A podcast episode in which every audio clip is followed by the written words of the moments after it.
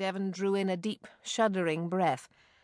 He could recall his grandfather's exact tonal inflection, even though the man hadn't chided him for his shortcomings in years.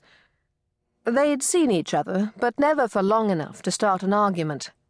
Devon's choice, especially since all the bitter words they'd hurled at each other still haunted him. Now it no longer mattered. Seeming indifference and polite platitudes came down to this. Devon was the Marquis of Kirkby's heir.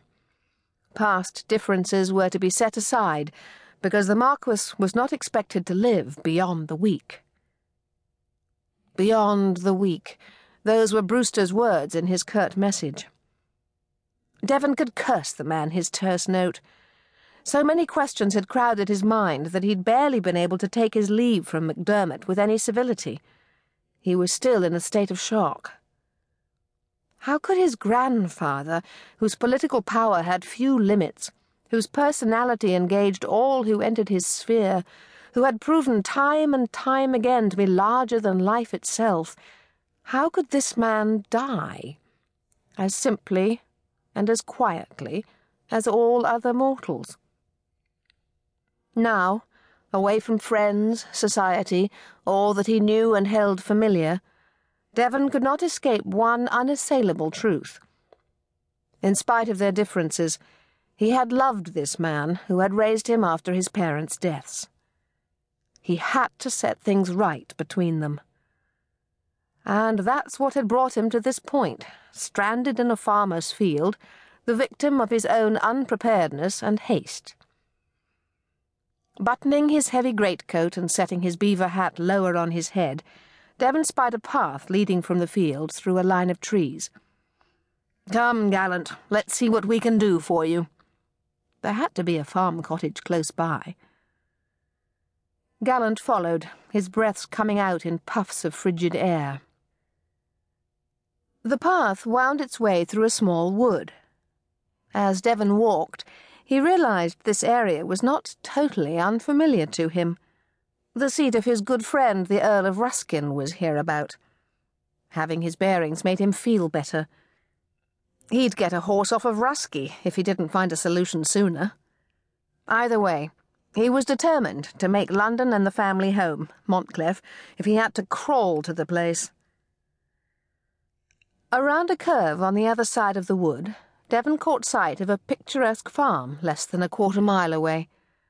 Smoke curled from the chimney of the whitewashed cottage, while a rooster crowed from somewhere around the stone shed.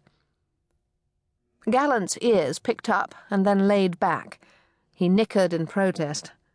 Devon sniffed. The wind carried the pungent scent of pigs. The pen must be located on the other side of the barn. It was just Devon's bad luck he was downwind from the buggers. He hated the smell of pigs. Gallant obviously did too. As he drew closer, the door to the cottage opened. A portly woman wobbled out and made her way across the yard toward the barn. In each fisted hand, she carried a heavy bucket with the strength of a woman accustomed to hard work.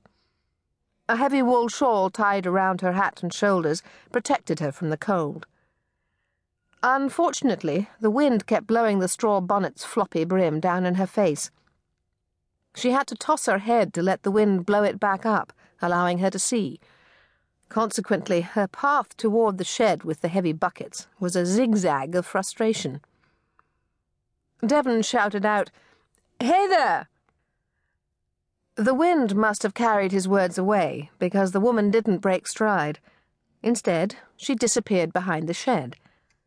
A second later, Devon heard the ear piercing squeals of hungry pigs.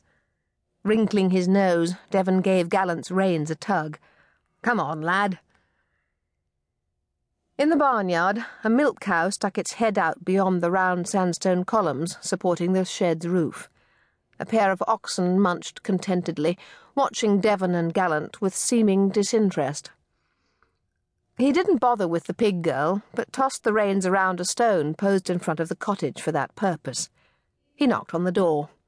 It swung open. Hello? Devon listened for an answer. The room was neat.